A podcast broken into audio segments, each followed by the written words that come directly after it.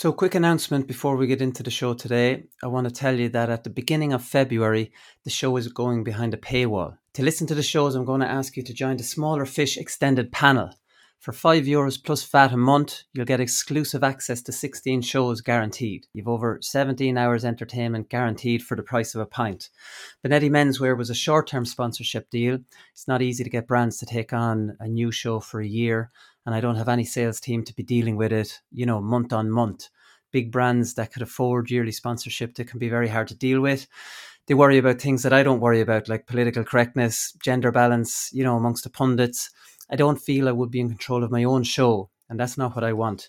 And I don't think it's what you guys listening want either. So I'm asking all of you to be my bosses. The show is going to be led by you, the subscribers. Um, that means no ads whatsoever on the show. I felt my old show, the GER, was going to go behind a paywall um, the show hadn't been sponsored in two years, and I had a meeting with the new bosses about the subscriber model. And my thinking was that GAA people might be more inclined to give me their fiver, another GAA man, you know, trying to do it on my own independently of any media, than to give it to a big media um, company. So, starting in February, we're going to be members of the Smaller Fish Extended Panel. You'll have to go on patreon.com or download the Patreon app at the end of the month and search for smaller fish. So, along with the 16 shows, you get priority notice to live shows, an exclusive entry to our end of year AGM where you can meet the team. I'll even buy you a pint. That's one of your months back, one of your uh, fivers plus VAT um, back. So that's it. We're going to have a very big extended panel next year. I don't want to see any faces in any of you because you're all going to see game time throughout the year.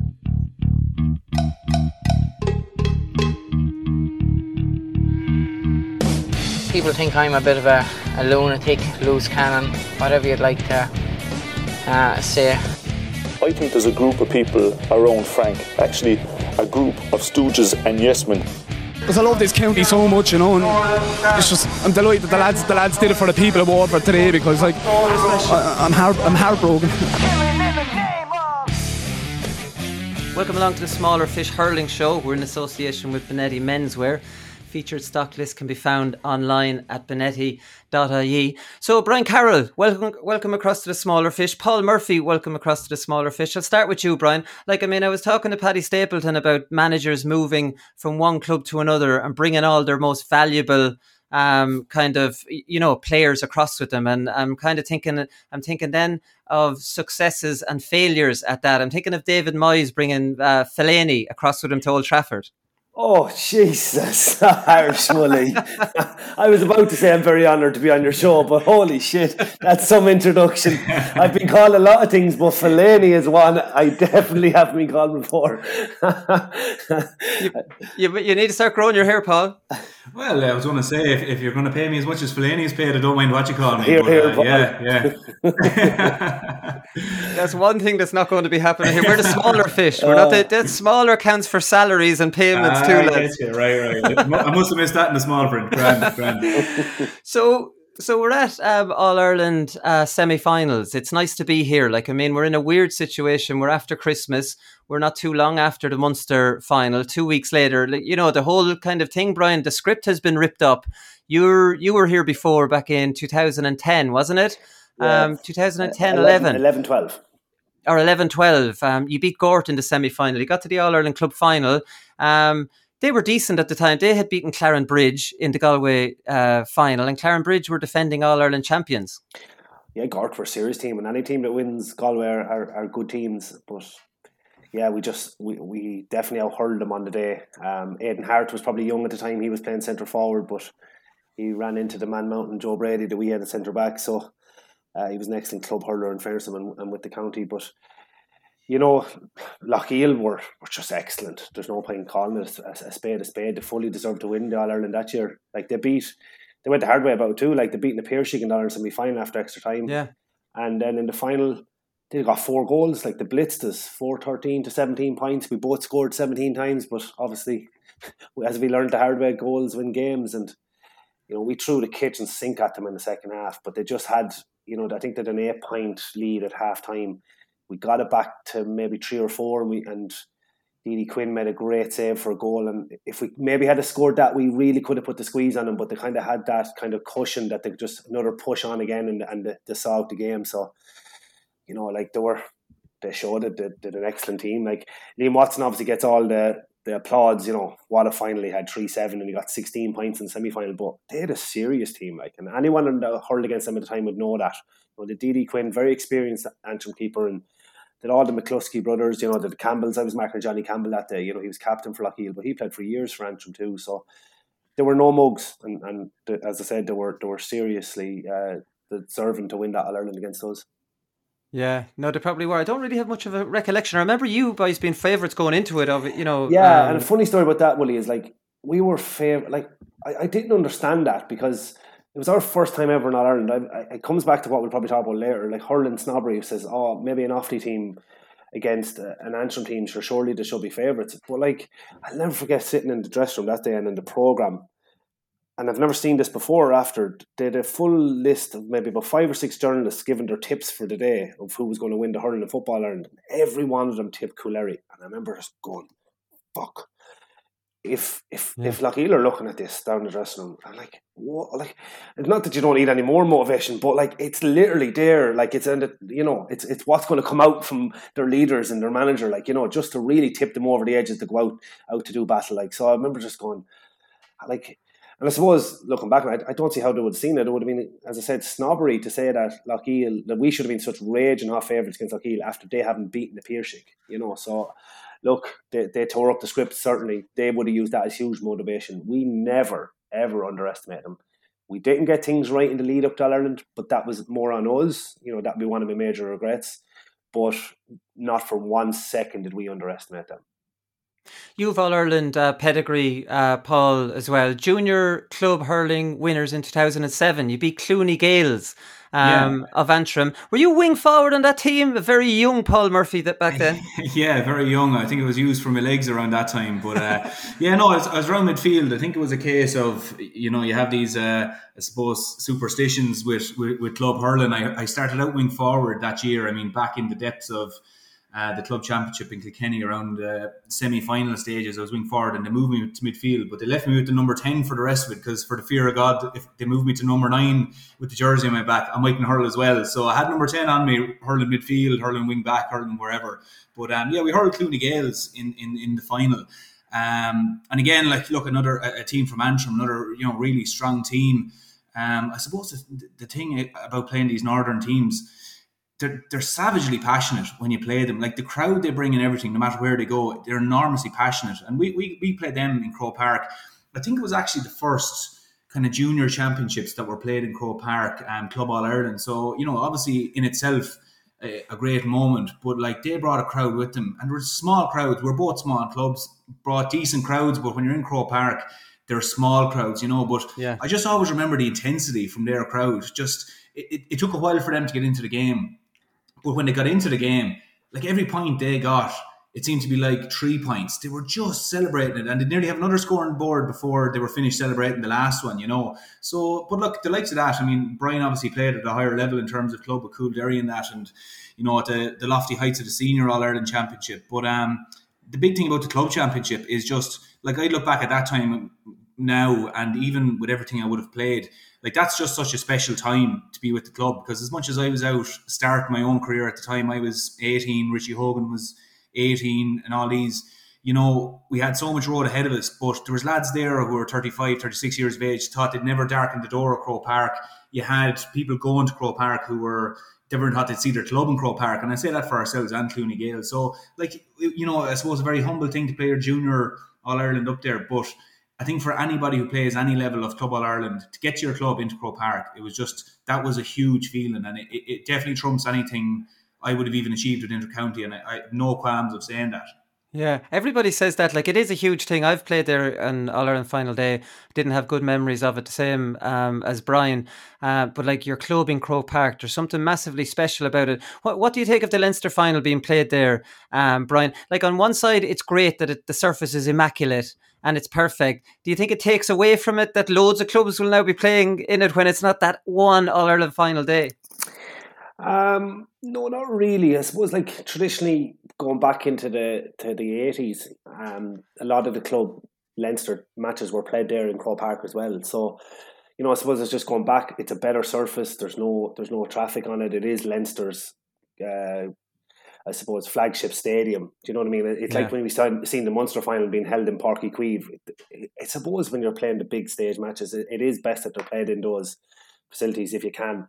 Um, you know, so like it probably suits the the bigger teams. Like the one beauty about the the, the Leinster or any club championship is that it's it's it's played in you know county or provincial grounds, and it's you know the the weather and the winter, and you have you know county champions playing against each other. It's kind of even keel, but uh, you know I suppose I'm automatically thinking there at Ballyhale what they did to to Ballacolla. Um, in the in the Yeah. Leinster final, and then you would have seen Kilmacud obviously take take it from Naas in, in the Leinster football final as well. So I suppose it will that bigger bigger surface and the bigger grounds will suit them. Yeah, no, it definitely. I'm thinking Borris-Ileigh versus uh, Ballygunner two years ago. Would they have beaten them in Páirc Uí Chaoimh? You know, it's hard to know. Yeah. Ballygunner are so good. We'll get on to them. Um, we'll get on to them now, actually, because we're talking about Ulster teams and Slaughtneil. You know, they're from Derry. They're dominating Ulster. They're dominating Derry. They came very close to beating Ballyhale um, last year. It was Brendan Rodgers uh, scored a goal to leave just one point in it with two minutes left.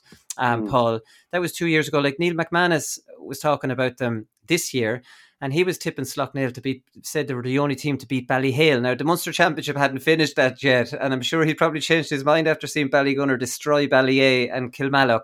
But like he was saying that the thing about Slaughtneil is they have incredible fitness, incredible incredible athleticism, and they're really good hurlers as well.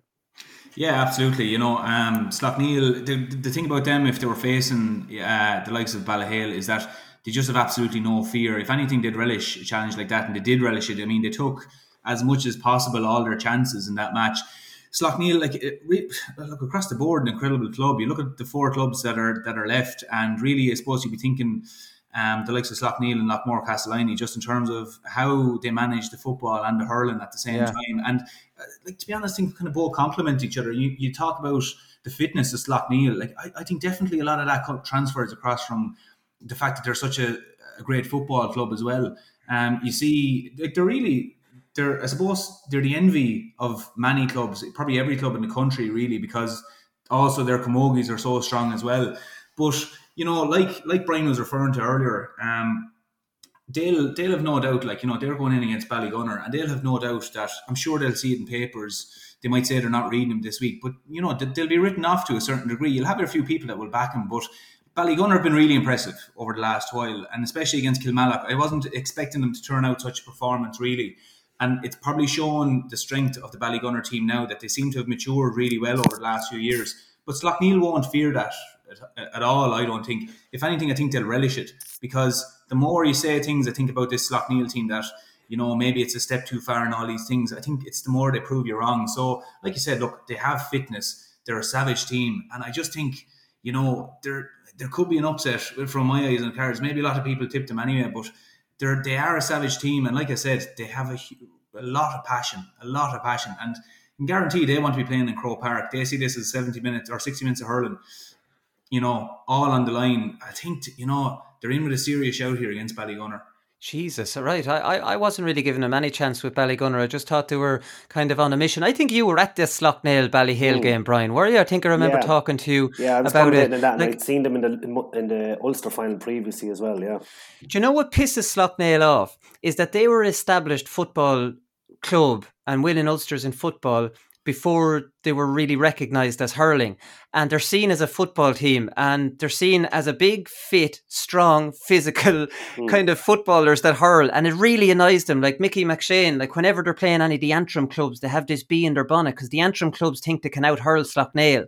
And Slaughtneil, like I mean, af- after the after they beat Dunloy, Mickey McShane, their manager, said that drive we got this week from people talking about how we weren't good enough hurling team, that we're going to have to come out and bully Dunloy, physically intimidate them, and do all of those things, but we wouldn't be able to out hurl them. Do you know what I mean? Like, I mean, they're they're mad out to prove that they're well able to hurl.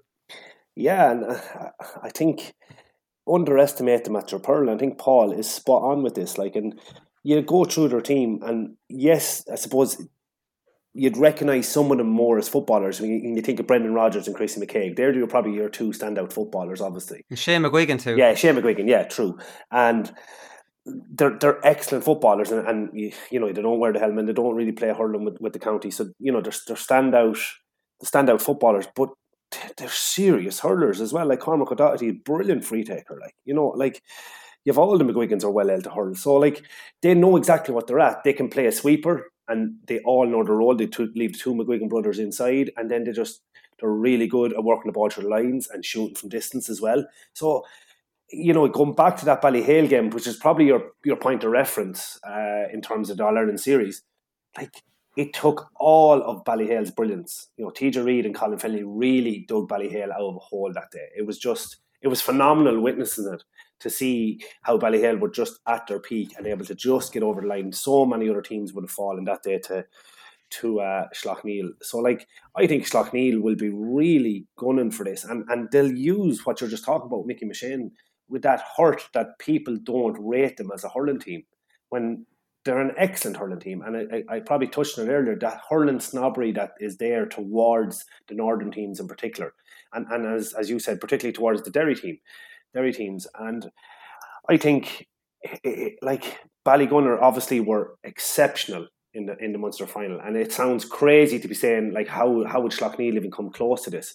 But as I said earlier, the leveler of the club hurling, it, if you're in the All Ireland Senior Series, you deserve to be at that level, and you're there for a reason. And we've seen it time and time again, upsets of this nature, you know. So I I would think this game could be very close, and Parnell Park will have a big part to play in it as well. Yeah, you know, it's not like we talked about. It's not the big wide open expanses of Croke Park or Páirc Uí Chaoimh or Thurles or whatever. Parnell Park usually brings a game in, into a massive dogfight. And we saw Cushendall overturn St Thomas's up there a couple of years ago as well. That's where Loughgiel beating the Piarsaigh. So these guys will relish it in, in Parnell Park. I was just going to bring that point over to you, Paul. I'm sure you've played in Parnell Park. I've played there. It's a long field, but it's a, nar- a narrower field. So, like corner forwards, and you're playing corner back. I'm sure you loved hurling in Parnell Park. Yeah, well, you love it in one way and you hate it in another because you nearly feel like the crowd is on the pitch in some ways, and it can be quite, you know, when things aren't going your way in Parnell Park, it can be quite claustrophobic. And the, I suppose the dynamic of the club championship, especially with the hurling, is you know we saw what happened with Ballyhale and Balacolla in Croke Park. You know, you get into Croke Park and the surface isn't boggy. The, the ball will move around. You see what Ballyhale can do when they can move the ball. But you see what happens when you the likes of you go to the more local uh, pitches. Let's say Parnell Park. The sod might necessarily be as good. You can get drawn into that dogfight, which Slaughtneil no doubt, and it's not to insult him they'll be happy to bring Ballygunner into that dogfight and then yeah. see what Ballygunner do. Because obviously Ballygunner want to move the ball well through the lines, which they're well capable of doing, and get the ball into Dessie Hutchinson and, you know, hang it up and so on.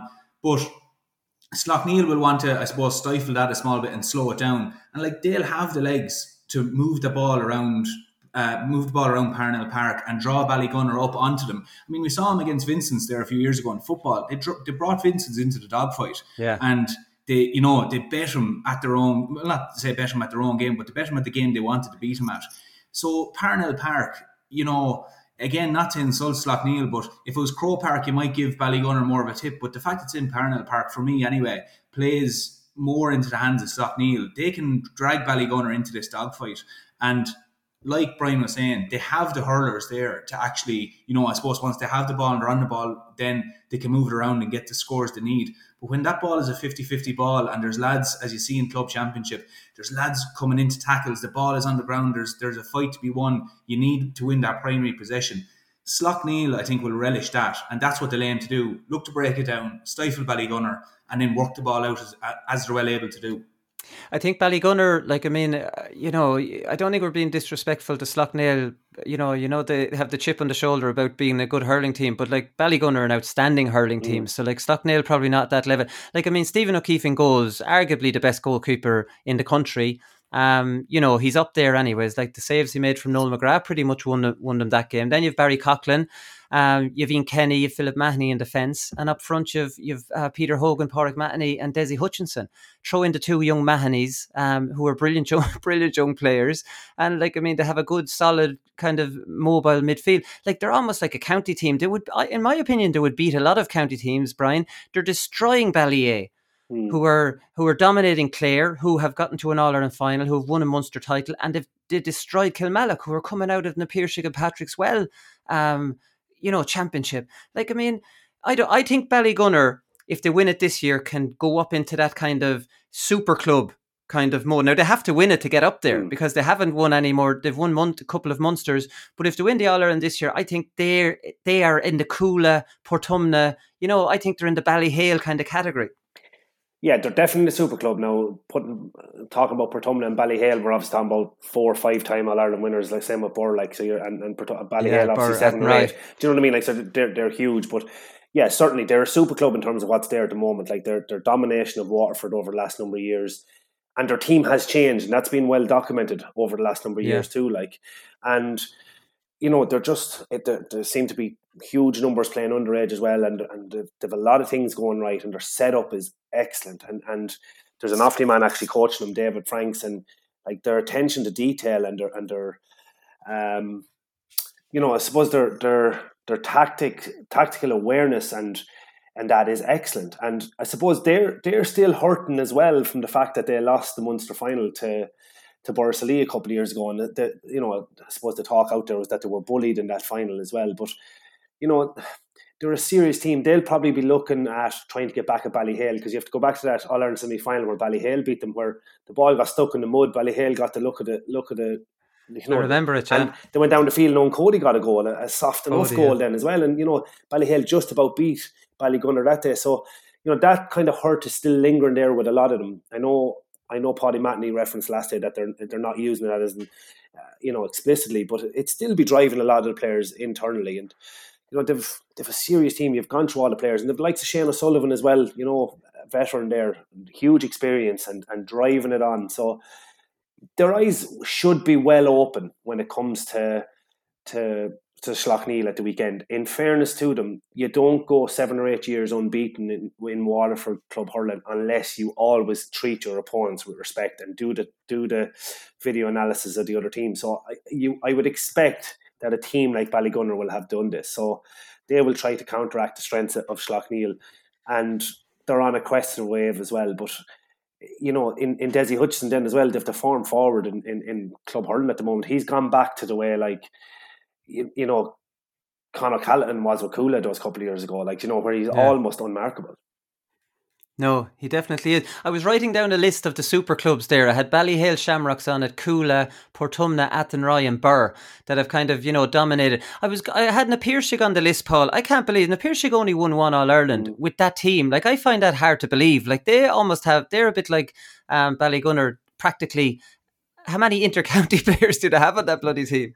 Yeah, yeah, it's a funny one. And Ballygunner, I suppose, over the last few years, were one of those teams, kind of like Thurles Stars, really, where their name would come up. You know, they'd get out of the county and then pushing for their provincial title. You know, something would unhinge them along the way. But you know, for me, with this Ballygunner team, they've done something that's very hard to do with with teams. Is you know, clubs particularly, they might have one crop of players that comes along every twenty or thirty years. You know, for the most clubs, that really drives it on, gets them a county final or a few county finals, and then again, you're back to, I suppose, reinventing yourself again. But Ballygunner, you know, over the last decade or so, they've obviously been winning within Watford and they've been pushing for those titles.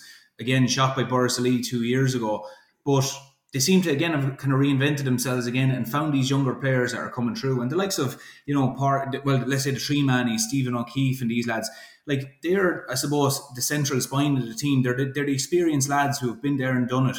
But they've got this new life into it. And like I said, Desi Hutchinson there, Desi's kind of your player, I suppose, that from open play is just causing problems. Defenses have to focus on him. And the likes of Pa- Manny, who, you know, a few years ago, that's who they were focusing on. Now they're looking at this fella who's electric running around the place. And Pauric Mahony is kind of free to hurl now as well. So, like, they're just, you know, they're, they're, they're, they've really done a great job in terms of sustaining and actually improving their position in hurling in, in Munster and in the All Ireland series over the last few years.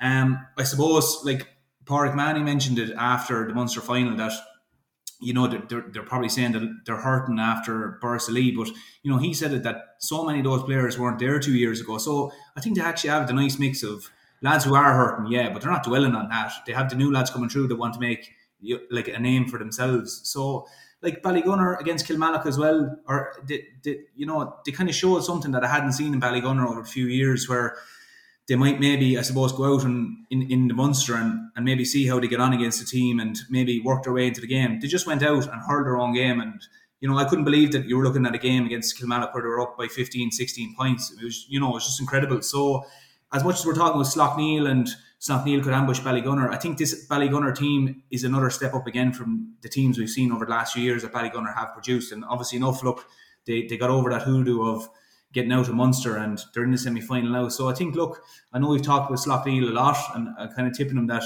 you know, it's not going to be as, as easy as Ballygunner or people might think it's going to be. But this Ballygunner team, I do think, are kind of a, a fairly new beast now as well. They're not the Ballygunner we've seen over the last few years. I think it was that uh, Ballyhale Shamrocks lost. There's seven new starters from that, and that's just three years ago. So, like, I mean, it's incredible mm. turnaround to still to almost be improved from those changes rather than you know, yeah. um, you know, gotten gotten worse. The other one is Ballyhale Shamrocks, obviously against uh, St Thomas's. Two names we see a lot. Obviously, they played each other in the final, and Ballyhale gave them an awful, an awful hammering. Like, I mean, the funny thing is about Ballyhale um, like I love Ballyhale Shamrocks ever since I did a GAA jackass down with them and they pelted sliotars at me down in the Waterford IT uh, training ground down there. But uh, like I mean, they're gettable. Brian, in the early rounds of the Kilkenny Championship, we see it on television. They're gettable when they're not tuned in. Like Rhinos could have got them, but where they're not gettable are finals and semi all our semi finals and all our finals. Like I mean, that's where like they just br- are able to bring it to another level when it when it comes down to it. Yeah, they're a phenomenal team. Like it's just it's just sick. But I think I tweeted about it before as well after the Leinster final. When you have four forwards of such caliber that they have with TJ Reid, Colin Fennelly, Eoin Cody, and Adrian Mullen, it's yeah. just it's sick. Like you know, county teams are crying out for that, and like to have the four of them on one team, like it's it's you know, you often we, are talking about Desi Hutchinson and Pádraig Mahony as the real standout players for Ballygunner. You know, they have four. Like you know, it's it's yeah. just it's almost unheard of to have such four high quality players like and and all different too yeah Brian. all different styles all offering something completely different as well yeah and you know they, we seen against Ballacolla they, they they tried to go route one they brought Eoin Cody centre forward and then tried to go route one with TJ and corner forward and Colin Fennelly full and it worked uh, to huge effect obviously at times and they can just mix it up and you know, they're, they're so strong and they've had changes over the last number of years as well. Look, Michael, Michael obviously is retired and they had to, you know, find a new centre back. Richie Reid is just slotted in there. He's been phenomenal. Owen Reid has kind of gone out as a sub now. He only comes in, scored a wonder goal the last day. But, you know, they, they haven't been afraid to make changes over the last number of years either themselves. Some of them forced, some of them not. But they just, as you said, find that that ability to win knockout games. And even, you know, against St. Rynagh's, right, it looked like St. Rynagh's had done everything right to win it. And just somehow they scraped the goal out of it, you know, Ballyhale to get to get the extra time and then ran, ran out comfortable winners in, in the in extra time. So they just it's just so hard to beat them. It goes back to what I said about when when when um when they played Slaughtneil a couple of years ago. Any other team would have been beaten that day. But they just they're able to find that extra gear when they need it. So TJ Reid in the Leinster final wasn't at his usual um, best Paul, but he'd been carrying an injury. I was surprised to read this. He said, I tore my groin and abdominal muscle in the county final against O'Loughlin's. It's just a niggly thing. It hasn't gone away yet, so I'm still nursing it. Luckily enough, now we have four or five weeks until the next game, which is ideal. This nearly blew me away, Paul. The TJ Reid, arguably the best hurler in the country, um, has a has a problem with his groin and won't even sit out a Leinster match you know what I mean, to get it right, is still showing up for Ballyhale Shamrocks. Like, I mean, I'd say Brian Cody's having a heart attack even watching him.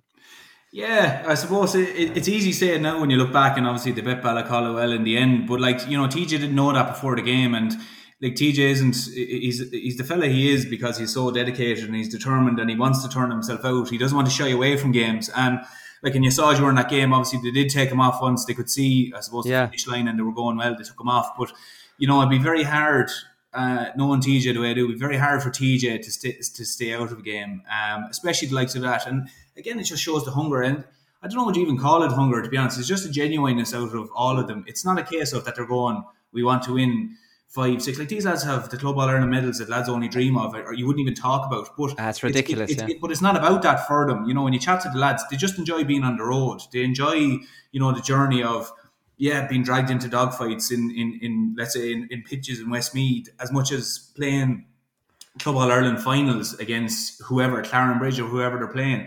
They just enjoy the journey, the whole thing. And like to be honest, it's probably the secret behind it. If there is a secret, it's just that you can't stay at it if you're doing it for you're you're going to the well every time and you're talking about hunger. They love being on the road. They love being around each other. They love, you know, going playing matches and they, they enjoy themselves after it, you know, they celebrate winning matches. And that's to, for, for to, to be honest, it's the only way he could actually sustain it. But going back to the point of TJ, look, TJ wouldn't like to think that him as a leader, being in centre forward, okay, I'll carry an injury, but I'll get out there on the pitch, I'll do my bit, and if needs be, like take me off if I'm fully injured. But he, there, there's no way with the mentality TJ has that knowing him the way I do, he, that he would be able to sit that out. You know. Yeah, no, it's hard to see to- how Thomases can put it up to them at all, Brian, to be honest. Like, I mean, Thomases are a great team. And, like, I mean, they've been dominating Galway, but they've had four All Ireland semi final losses since 2016. I think that's since Ballyhale hammered them. You know, you say Cushendall beat them, Ballyea beat them. You know, a couple more. You know, they lost another couple. They played their county final on the fifth of December, which is five or six weeks ago. Another disadvantage. And Shane Cooney got injured in a bloody challenge match. Mm. Like I mean, they're dominating centre back, and he's an he's an incredible. Oh, Borris-Ileigh beat them down in Limerick another year because mm. I'm just thinking of Shane Cooney. He was brilliant that day, and that was the first kind of day I saw him. Kind of, he kind of popped into my head, going, "Jesus, he's he's a really good player. He's out." And at club level losing your intercounty centre back it's a it's a terrible blow. Yeah that's a terrible blow. And uh, you said you, you hit the nail on the head. He's excellent for for St Thomas's and he just really drives them on and he just really stands out. But I, I kind of agree with you. My initial reaction that was you know it's so hard to see Thomas's win this game. And I think you're right. I still think they will struggle to win it. But I suppose when when you we've all been in these restrooms where when you lose the players she have nothing else but to give it a go now. You know, like they've lost so many All Ireland semi finals, no one's given them a chance. You know, probably outside of the core group of players, uh, even probably people in St Thomas's aren't even giving them a chance. And you're saying, do you know what, lads? That's when you can be at your most dangerous. You know, and, and that's what they'll obviously be hoping for that they just go empty the tank, whatever happens, happens, and just hope to God they can hit this just perfect day, perfect storm, and you know, ride it out and, and hopefully, you know, they're big players. The other other big players that they have, Fintan Burke, Davy Burke, you know, Conor Cooney up front and you know, they're other good players obviously well. Eanna Burke there is, is, is excellent too. And you know, like they've they've a lot of experience as well. Like and you know, they've won four county finals in Galway in a row. You don't do that um, very easily. We all know how competitive that Galway Club Championship is. So, you know, they're no mugs. And as I said, if they can just have a go, you know, they've absolutely nothing to lose. There's no onus on them, and just hope that that it works for them. But you're you're right in your your overall analysis. It's very hard to see them do it otherwise. Yeah, it kind of is. Fintan Burke was talking, Paul, and you're talking about small clubs, you know, and, and keeping it going. And you were saying, you know, usually a, a small club has one good team and then kind of goes away. Fintan Burke was talking uh, this week. He says, We've probably 200 houses, and this is all known about St. Thomas's. They're tiny, they're all bro- loads of brothers, and they're a small little area. But the next bit was I was uh, surprised about. So he said, We've probably about 200 houses. It's 10 kilometres long and it's on a main road and they're kind the whole club is just kind of dotted along that main stretch of road but he says all the way up along we'd be compete we'd be competing at B or C level even now I think we have no team coming through at the A level we don't have the catchment to be competing at that at that stage we have 15 young lads only for most teams like I mean, they're operating at B or C level. This is what's feeding into their senior team, and they've been around since they won it in 2000. What year, Brian? Around your time, thirteen maybe they yeah, won 2013 it. 2013 they won um, Ireland, the beat Kilcormac Thirteen, yeah. they won it, and they're still on the go, getting drips of players from B or C level at underage, Paul. Yeah, it's it's remarkable. I mean, it just it doesn't add up if you put that down on paper and you say this is a club that's going to be competing for Club All Ireland's in a few years, a, a, a, a team that's or a club, should I say, that's competing at B or C level at underage. You know, it just doesn't make sense. But I suppose really the making of the team is like you said. There's a lot of brothers coming through. You know, they've kept a, a solid group of players coming through, and like you know, obviously an extremely talented group of players as well. But you know, when I see these things, like I'm from a similar thing, like you know, a club, a small club like that, mm. and you're kind of you're looking kind of up the way really at all these clubs who are I suppose big catchment areas. They've they've enormous amount of I suppose houses and people within the clubs, and easy how to make it work. When you see the likes of St Thomas's, for coming from a club like myself, like you just look at it and you go, they can do it. You know, we can do it, and how they've done it is still beyond me. I think they'd find it hard to explain, but you know, you you do see it in that they are very closely knit. For what they have, they're very closely knit, and that stands for a lot. It stands for a lot when you're you know you're going on this journey of trying to win first of all your county, but trying to push on to the Club All Ireland. But you just I suppose you can't take it away from them. Like we are writing them off a small bit against Ballyhale. I don't think there's many people would give out to you for doing that because they're, they're playing possibly the greatest club team that has ever picked up a hurl. Um, they, they are facing down the gauntlet of a massive task. But look, it's no, you know, it's no mean feat to get to where they have. We're not writing them off. You know, they, they can have a go. Like Brian is saying, go at it, have a go. No one is expecting you to beat them, but this is exactly the moment where you can go out and beat a team. I, I'd nearly say it for another team other than Ballyhale, really, to be honest, because like you said, the further Ballyhale are kind of beatable, I suppose, early on in Kilkenny, but the closer they get to a final, the harder they're to beat. It's like to get a smell of blood. They're harder to beat the closer to get to a final. If there is a chance, though, I think this is the chance for Thomas's. I don't think, to be honest, this Thomas's team in Croke Park would beat Ballyhale. But look, again, down in Thurles, if they really do, I suppose, come out of the trap straight away and have a go at them, there's a chance here they can beat them. But look, I think the reasonable, any reasonable person following this would think that Ballyhale will do enough to come out of it. It might be six points, it could be ten points. But like I was talking to, uh, I was talking to one of the Ballacolla lads during the week, one of the supporters, not one of the players. Like, but he was kind of saying how Ballacolla were so disappointed after you know the Leinster final and that they wish to put up a bigger performance. But like I was explaining to him about Ballyhale, like there's been years in, in Kilkenny Club Championship, we've played Ballyhale and we've drawn with them and we've got out the following year saying, right, we'll do it this year, and they've beaten us by twenty five or thirty points. You know, and that's just what happens. Like so, like yeah. it's it's the kind of the anomaly of you're playing Ballyhale. It's it's you know it's nice to think go out and have a go, but like having a go is you have to have a serious go at these lads, um, and it's just look it, it, it is a big feat for them. But to go back to Thomas's look, it's remarkable what they've done. I don't want to sound like um, this is their last match, but it, you know it's remarkable what they've done to stay in the road this many years to keep competing. They're a small catchment area. They deserve huge credit, huge, huge credit for getting to where they've got. Yeah, no, they definitely do. But so there's intermediate can I, can semi-finals. To, to Sorry, Brian. This Thomas teams aren't going anywhere very quickly either. Like a lot of these guys have still a lot of club hurling to do, and they're so dominant in Galway. Like they've you know, when they came on the scene in 2013, they were they were very young. They had a couple of the older players like Richie Murray, but he was, you know, he moved on soon after that. Um, and a couple of more players. Kenneth Burke, who's who's younger than me, like I went to college with him for, for a while. Like he's their manager now, and he's only like in in thirty six or thirty seven. Do you know what I mean? So like they've they've a lot of guys that are still have a lot of club hurling to do. So they're not they're not going anywhere. And in fairness to them, they're turning up year after year uh, and dominating Galway and getting to All Ireland semi finals. Now, that probably opens its own debate in the fact that Galway go straight through to an Ireland semi final and don't have to go through um, a Leinster Club Championship or a Munster Club Championship. But obviously, that's for another day. So, like, it's, it's, uh, it, it, you're dead right about Thomas's, but I suppose Paul, you come from that type of club. I come from that type of club. There's a lot of us come from that type of club where we can we can I suppose, see exactly what happens. And it's all about feeding into your senior team, essentially. And look, hats off to them. Mm. They're, they're, they're, top class. Um, but as I said, they're not, they're not, even if they don't beat Ballyhale um, on Sunday, they'll be back at it again next year and probably, well, very coming very close to winning Galway next year. Very hard to see who will beat them. And they'll be back in this situation again. Yeah, I was talking to Tommy Fitzgerald there the other day um, in town, and he's uh, coaching them this year. You know, Tommy, yeah and he he uh, he was telling me that they're an incredible group to work with. Like, I mean, he says, you know, the bullshit you get with clubs at times, and he's not showing up, or he's not, you know, he's not trying, or lads acting the maggot. He said, there's none of that with them. They show up, every one of them. They work like dogs. They go. He said they're the easiest lads to work with. That they're just a pleasure. He loves going up to to to work with them, like you know, and. uh you know, I suppose that's half the battle often at club level. I suppose successful clubs like that find it easier um, to do that. But you know, in every club, there'll always be one or two that are going, oh, geez, he's acting the bollocks this year, or whatever like that. There's none of that with Thomas's. They're hard working, great trainers, and it's no surprise, you know, why they're why they're doing um, as well as they are. Um, just to finish up in this part, we got some intercounty news to get through as well, lads. The intermediate semi-finals. This makes great reading. I don't care who you are.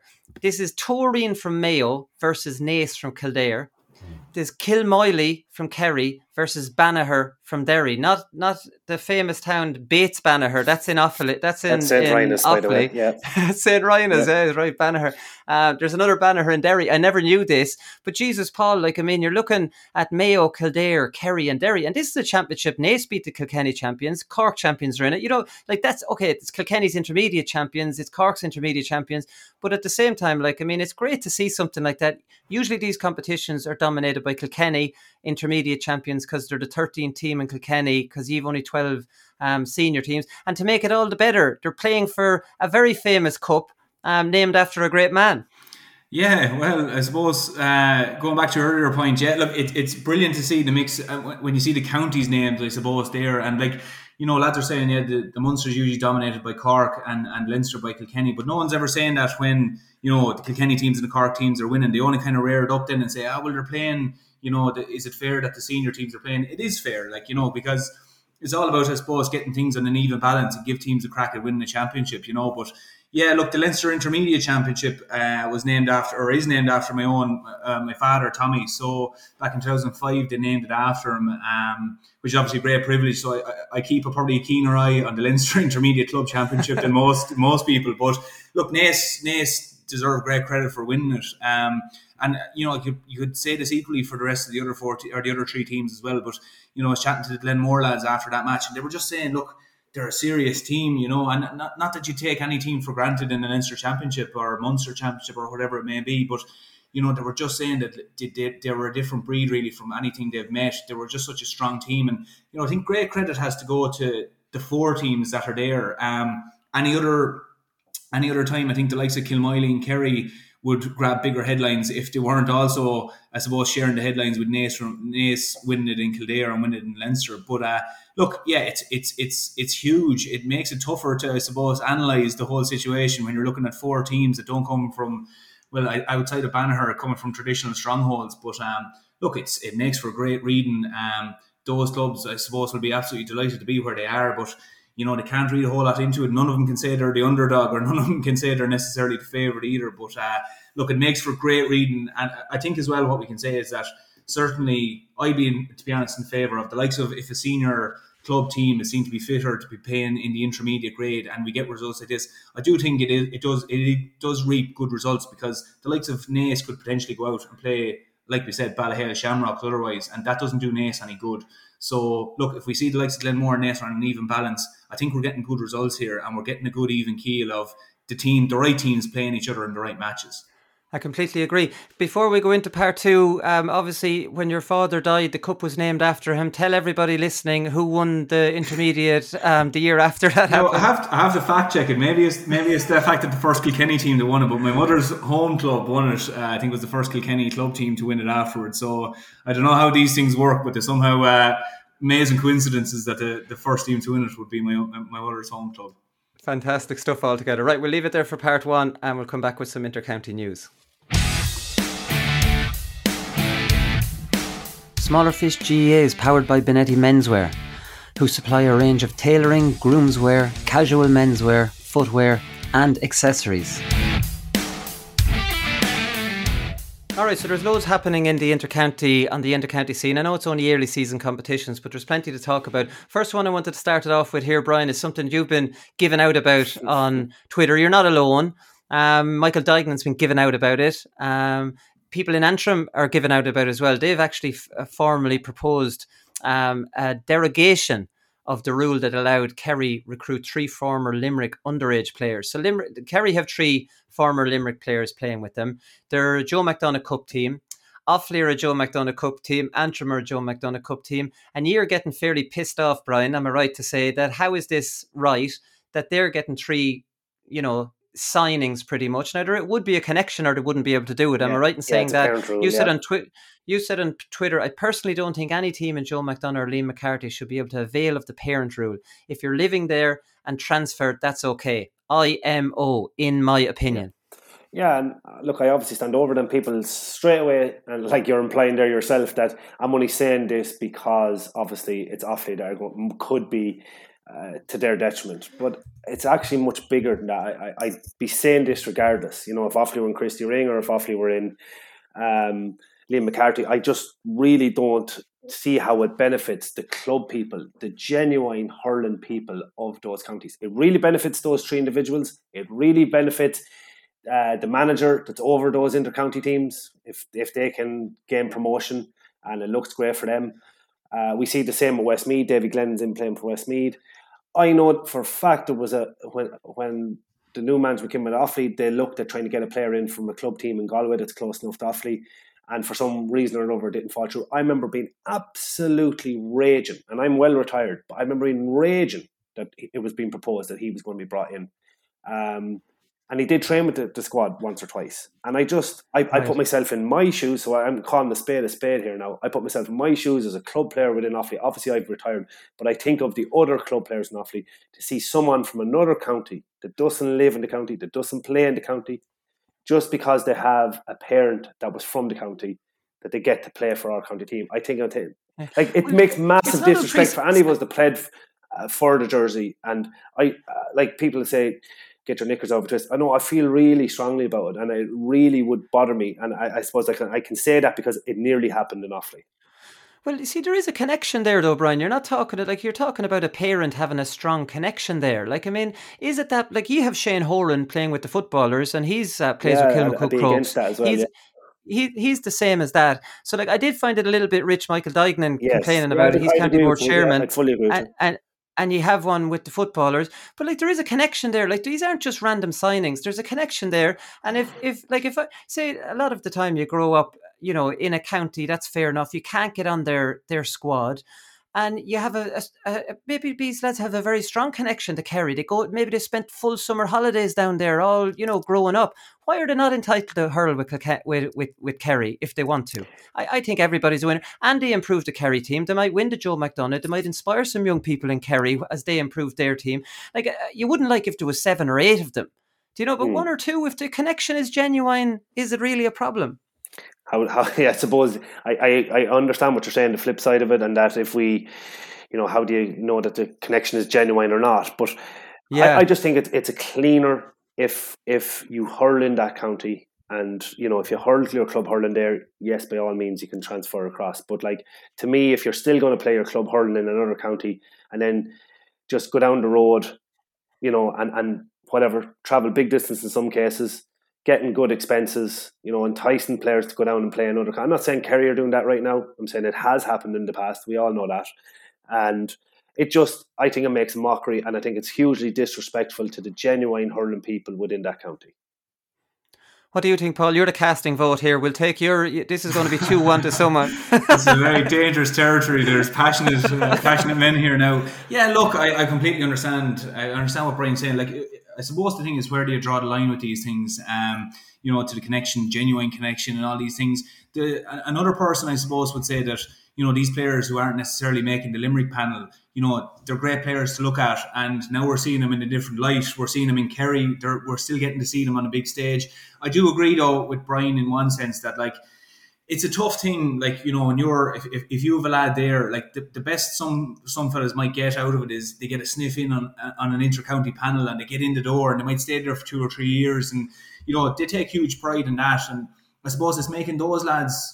You know, if this becomes a bit more prominent, it's making that chance, I suppose, less and less for those lads. If you're an Offaly, and like like let's say using that example that if there's lads going to be uh, one or two lads pushed in from Galway that are just over the border and then suddenly that's your chance gone because of it. You know, if I was in that position, I'd find that very hard, and it, you know, you'd be disillusioned to a certain degree as well because I suppose you're starting to murky the waters really. Then the whole thing, and it's it's a tough one. It certainly is a tough one because I'm sure we could bring on someone here just as easy who would say, "Well, look, at I want to play hurling at the highest level I can possibly play. This is yeah. my opportunity." And I do have a strong connection with Kerry. I do have a strong connection with you know wherever Galway with Offaly, and I do want to play for them. So you know, as much as I would say, let's say, geez, Brian's making serious points there, and I'd agree with him. I'm sure there's a fella who's listening to hmm. this going, well, hang on for a second. Actually, I want to put on an intercounty jersey, and the, the competitor in me wants to be playing potentially in Croke Park, potentially Joe McDonagh, who knows, Liam McCarthy. I could be playing against Tipperary, I could be playing against Wexford.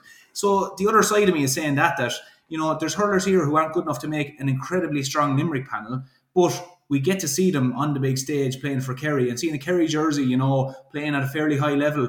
there's lots of lads. I remember watching Breaking Ball years ago, and they had a Kerry man on who was big into the hurling from Lixnaw, and he was saying that maybe it's only a pipe dream to see a Kerry hurling jersey in Croke Park.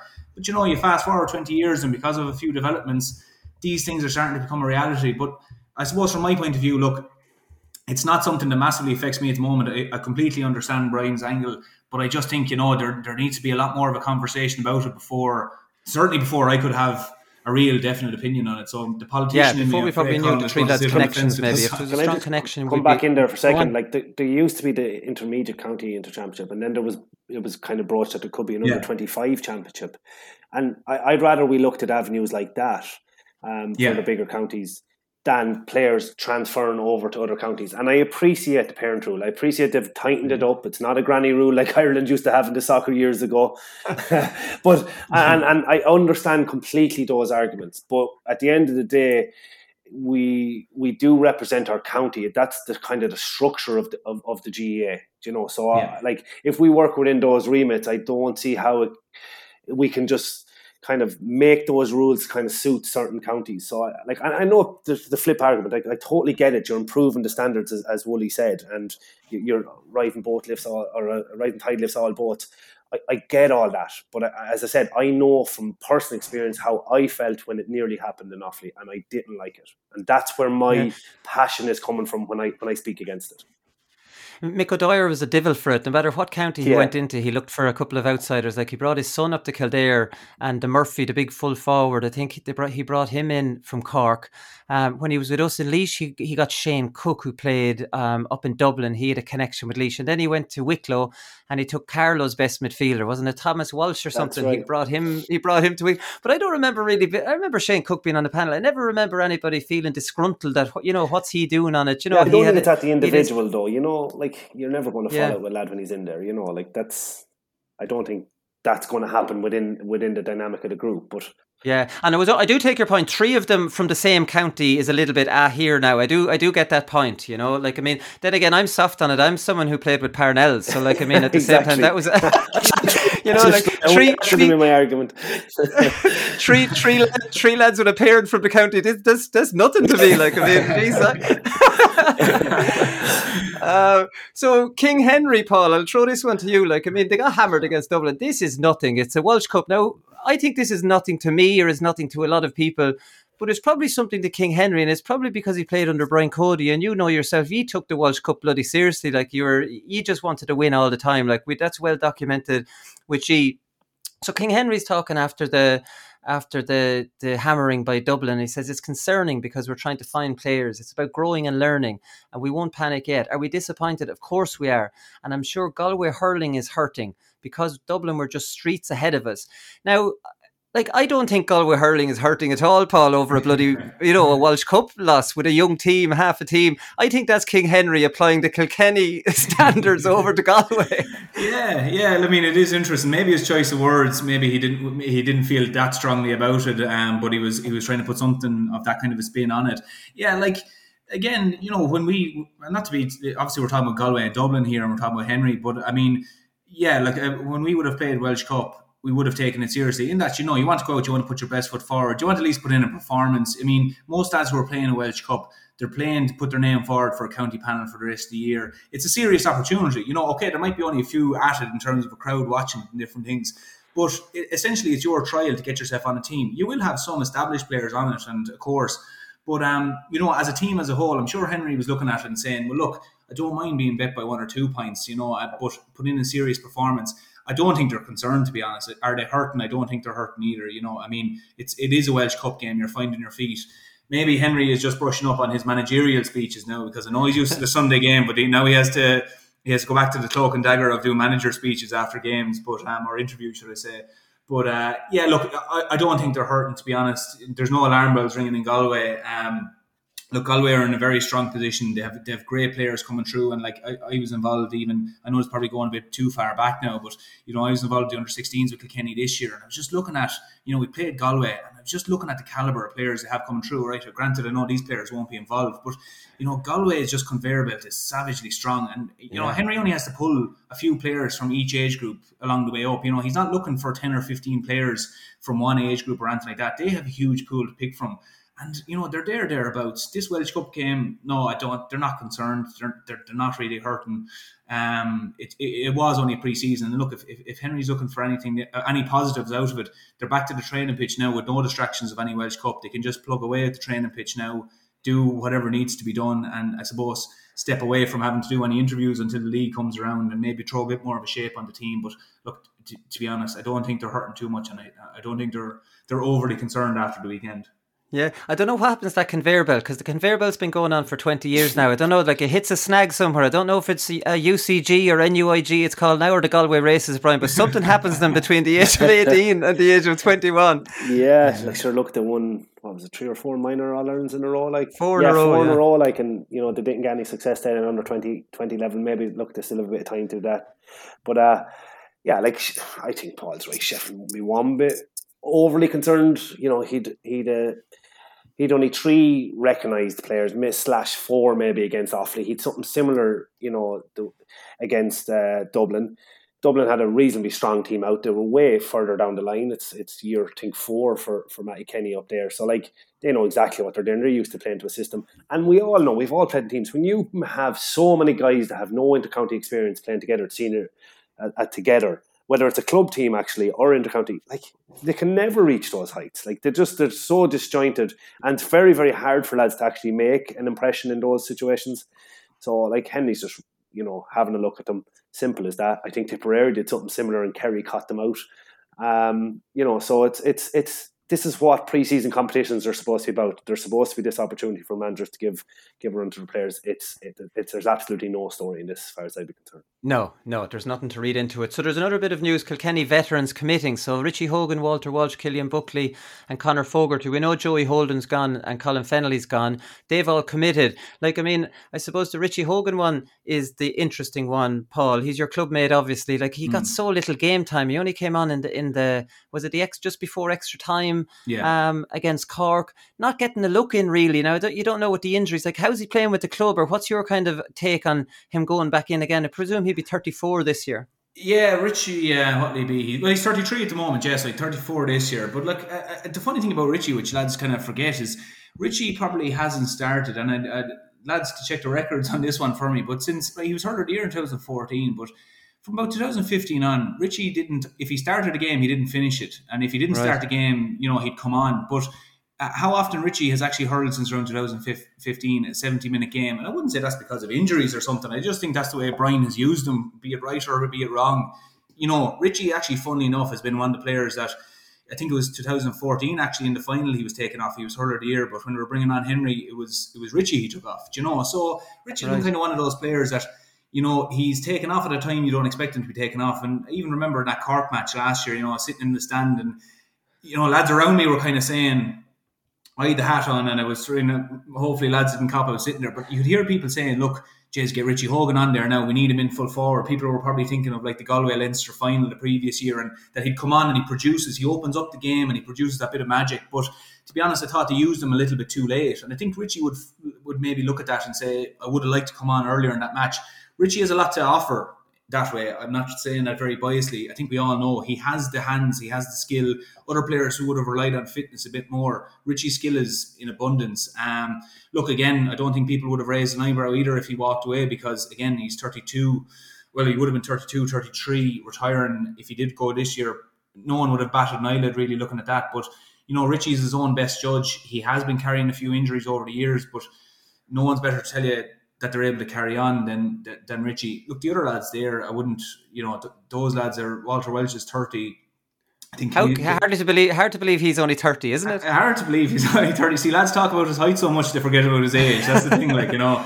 But um, the likes of Killian Buckley and Conor Fogarty, like, I mean, you're, uh, the, let's say Walter Walsh, he's only 30. Killian Buckley and Conor Fogarty, like, those two lads are absolute machines. Anybody who knows with them or work, work with them, they're two of the, I suppose, two real athletes, you know. So for other players who might feel it when they're 30, 31, I can guarantee those two lads don't. But I think it's just this conversation that when players get to 30, and I, I'd say a lot of inter-county lads, particularly over the last 10 years, when suddenly the, the age is creeping closer to 30. Once you hit the 30 mark, people start asking you, well, are you going back next year? You know, so I think by by rule of the fact that these lads are over 30, we're starting to ask these questions. But um, look, Richie's the only one there that really people would have asked a serious question about. And he's moving well with the club. He knows. uh, Look, he, he he's had his few injuries, but he knows his body better than anyone. And to be honest, I don't think he'd be going back if he didn't think he was capable of it, really. And I don't think Brian would let him back, to be honest, if he didn't think he was capable either.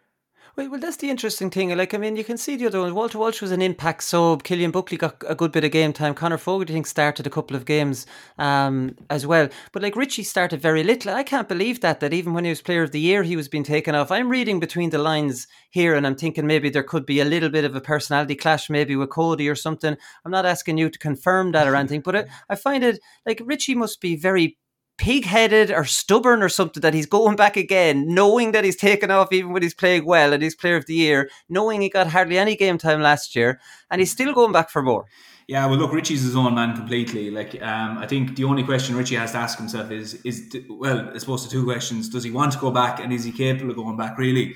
Yeah. Um, but yeah, like I mean, like like I said, he's been, he was he's, he's been taken off many times over the years. I don't think his personality clash or anything. Like oftentimes, Brian uses players in certain ways, and people question it, and then when it works out, they say, "Geez, that was a genius move." I think Richie's yeah. just been kind of part of that. Like he's played everywhere from corner forward to midfield. Like one is hurler of the year at midfield, and but within that, like you know, no one's talking about the decision to take him off during that 2014 fight. No one even remembers it. You know, Henry came on because we probably won. That's basically it. Am I right saying he, he never finished an All Ireland final? Um, you could be right. I'm trying to think back there now. You could be right. Like I'm thinking 2015, 2014. Um, yeah, you, you, you could be right in saying that. I mean, the one thing I did know is that you know, it would be a thing that I would have noticed when we were playing that, you know, again, you look up the pitch and you see Richie, a clubmate, a friend of yours, and, you know, he would be taken off come around the 55th minute, even if he's playing well. Maybe it was just that Brian looked at it as he wanted to introduce a different dynamic into the game. Maybe, like, this is the stage where I bring on a bit more legs or whatever it is. Not that I doubt Richie for his fitness or anything, but, but, but he doesn't.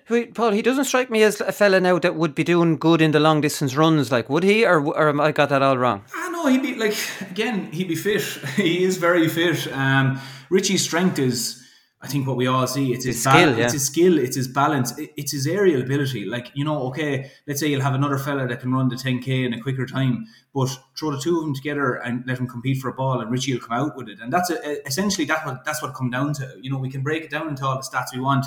He's a strong runner. He's very fast, but like you might say, okay, one fella's very fast. I don't think there's anyone better in terms of balance than Richie. Like he'll get the ball and he throws a shimmy. The man he's marking is gone, and like you even see the likes of his change of direction. Um, I, go back to that Galway match against uh, in Leinster final. You know, he's marking Daithí Burke, the best full back probably in the last you know five or ten years, and the one ball that came in, he flicked it in a different direction. He changed direction, scooped it over the keeper. And like you don't, not not every player can do that. You know, ninety five percent of players can't do that. And I think that's what Richie brings. I think if you look at oh, his long distance running or whatever, I think you're looking in the wrong area there. He, he his primary possession and how he wins it and what he does with it after that, like that's that's where Richie really excels. Yeah, the only reason I mentioned the, the long distance running was maybe to explain the 55 minutes thing, you know, mm. like, I mean, maybe to give, you know, get an understanding of why Cody might do that with him. And maybe yeah. it's, look, you know, regardless of how he's playing, that, you know, he might not be able to cover the grounds based on uh, running. I don't know. It was just something yeah, that popped, popped, popped into my head. And mo- to move on um, from interrogating Paul about uh, Richie, Richie Hogan, you, you can get off the stand now, Paul. Um, you're okay. Um, let's move, let's move on, Brian. no, he's, you want to ask him about Brian Whelan? No, I want to know about Brian Whelan. What made him take? So let's well listen. We'll talk about Bubbles O'Dwyer. He's gone off the Tipperary oh, panel. Well, he's not on the one announced. Are we reading too much into this, or could be a very easy explanation for this, Brian? Oh, look, I've heard he's injured. I've heard he's been dropped. I've heard everything in, in, in between. So, look, I, I, think only Colm Bonnar knows the actual reason in his management team why why Bubbles isn't in the panel. So, look, Bubbles is well well known around Ireland. He's the silky skills. He's just the wrists are unbelievable. That's what he's known as the ultimate wristy hurler for Cyril Farrell, um, and just has talent, to, like you know, to, to burn. But I, I think he, he he surely would be one of the first to admit that he probably doesn't have the the fit, physique or the fitness that you would expect of an intercounty player. Now, it doesn't bother him ninety percent of the time.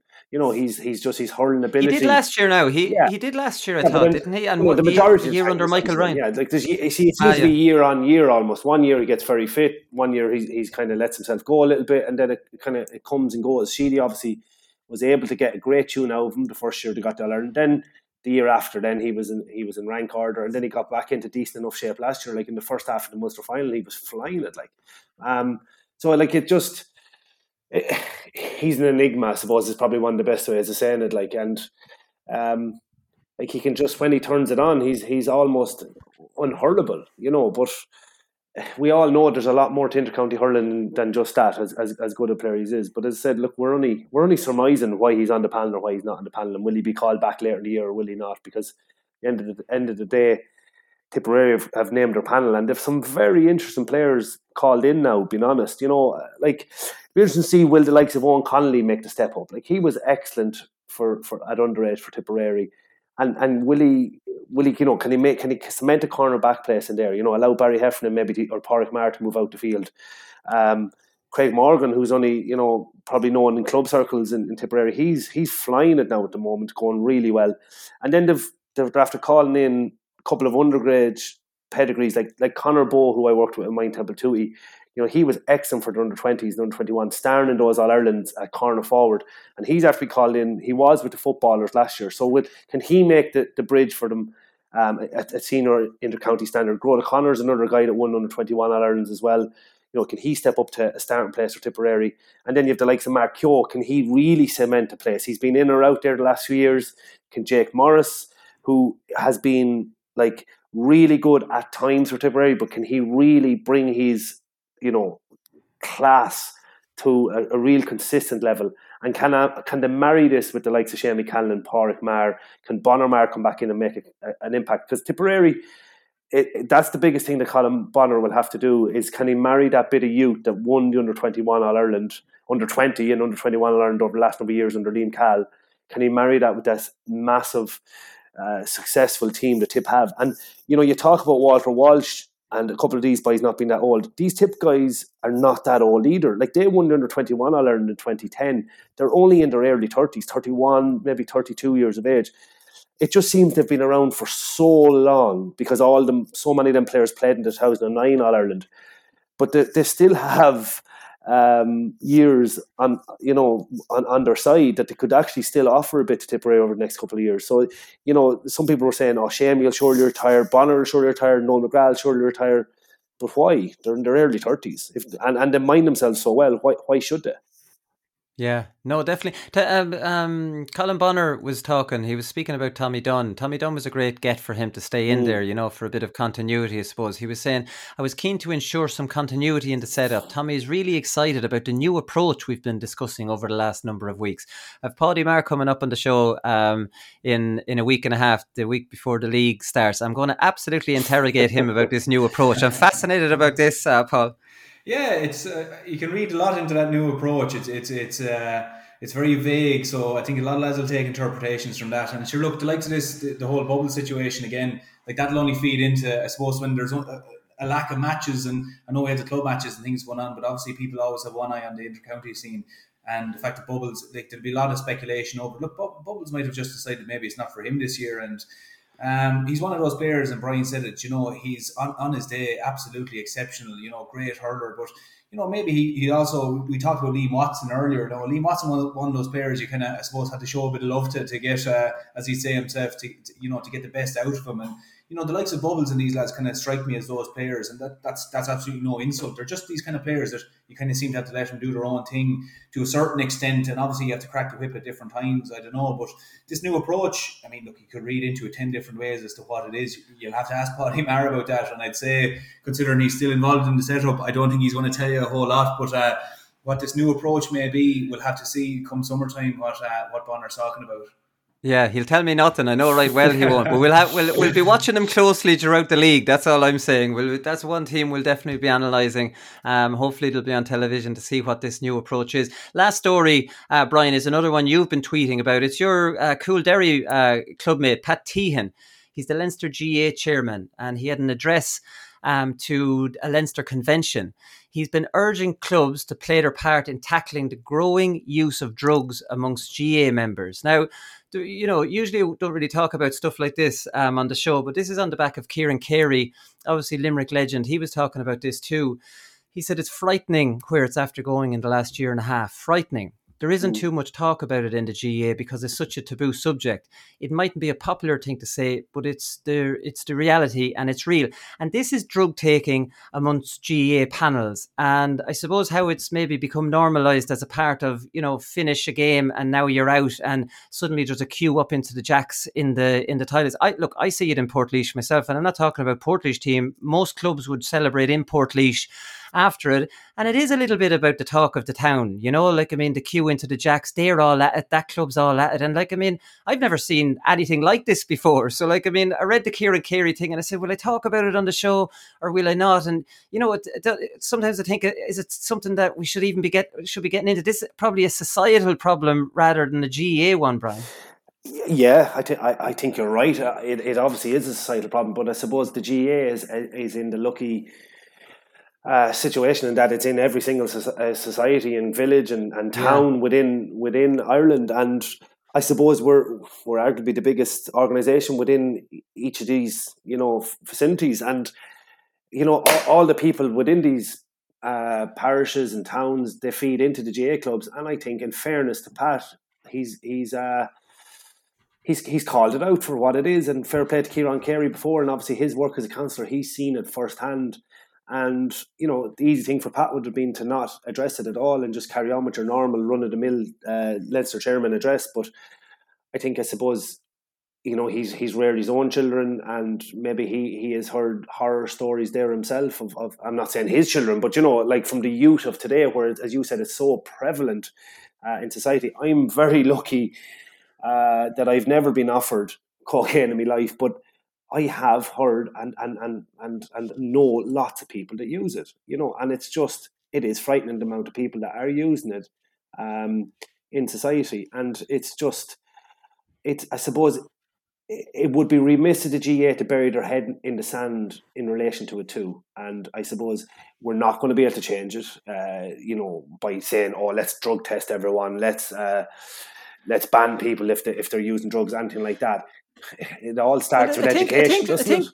Yeah, I, I think drug take drug testing would help probably. It's very because, hard like, to do I mean, you know, level, isn't it? Very hard. There's so many. Yeah. Like, I mean, there's no doubt. I saw Pat Teehan. Like, I mean, his solution was like, I would urge all GAA clubs to adopt a GAA club substance use policy, which can be downloaded from the GAA website. A social media campaign accompanied by a poster in every dressing room in the country would be a start you know, like no disrespect to Pat, like, yeah, like, that's, that's, an old person. Yeah. That's an old person's yeah. idea of you know of how the reality is. Paul, it's become normalized, and like I mean, I kind of know what I'm talking about here because when I was in my early twenties, unlike Brian, I probably would have been dabbling in things that I shouldn't have been dabbling in, and like I mean, you know, back then it was like you under no circumstances would your teammates ever be allowed to find this out because they would be very disappointed in you. They would judge you. They would lecture you. And it was something that would be completely kept as a secret from your teammates because it was a no go area. If they were to find this out, it's almost like your parent, it would be worse to your parents that your teammates might find out. And, but now the way I see it, it's become completely normalized that, oh, yeah, there's a few of them, you know, that they're at it. Like, I mean, this is how it's changed maybe in that 20 years. Yeah, that's it, and it is exactly like you said. It's a societal thing, and it just it, because we have such a catchment of, of young players, of older players, everything. You know, it's it's just because it crept it crept into the GAA, and it is there. And I think fair play, like Brian said, fair play to Pat Teehan for calling it out. Yeah, Ciarán Carey as well. And like again, I don't think Pat Teehan, and I know we're not saying this, but Pat Teehan isn't the man and he's not claiming himself that he's the one to solve it. But in fairness to him, like when these things are underground, that's when they're most dangerous. And I think what Pat Teehan is saying is obviously, look, let's bring it up to the service, let's get it out there in the open, and let's actually talk about it. He's obviously, you know, he's not saying he's the man to how are we going, going to solve the situation, but I do agree. Like you can understand where he's coming from by saying put it out there in social media, put it out there so people know that you know this is known we're, we're going to talk about it. If it starts to deter a few people, even at that rate, you're not going to deter everybody. But you'll start to get that, those drips and drabs of people maybe starting talking about it, maybe saying, okay, actually, let's talk about why is this happening? Is it happening in our club? Like Brian said, I've never been offered it. Um, and I, I can I can say that amongst the people I would hang around with, I haven't. But I, I know that it certainly is there. And I think the first thing we have to do before I suppose it does become a serious, serious issue, Um, and usually that's the stage when it kicks in where people actually go and do something about it. Look, we kind of know it's there now and it's across society. It's in universities, it's in sports arenas, it's in wherever you want to talk about it. Wherever young people are, wherever older people are, it's there now. And if we talk about it, well, that's the first job done. We're getting it out there. So, in fairness, fair play to two boys for talking about it because I suppose you can feel like a small bit of a, a pariah, well, not a pariah, but like if you're the first person to talk about, you might feel a bit strange and you might feel that maybe is it my place to even say it or am I calling out something that maybe isn't there? But the boys have called it out rightly. It is there. We do need to talk about it, and certainly it's something as the GAA has to come together that we'd be doing. Certainly, I think our, our younger community and our younger players, our younger supporters, we'd be doing them a favour by, I suppose, actioning something over the next six months, you know, year, whatever it is, that does make everybody more aware about the, the substances that are knocking around clubs and counties. Yeah, exactly. We'll leave it on that uh, point. That's it for today. Um, Smaller Fish, as you know, is powered by Bonetti Menswear. It's an Irish brand who are one of Ireland's leading menswear suppliers. We'll be back on Monday with a review show, so we'll talk to you all then. Good luck.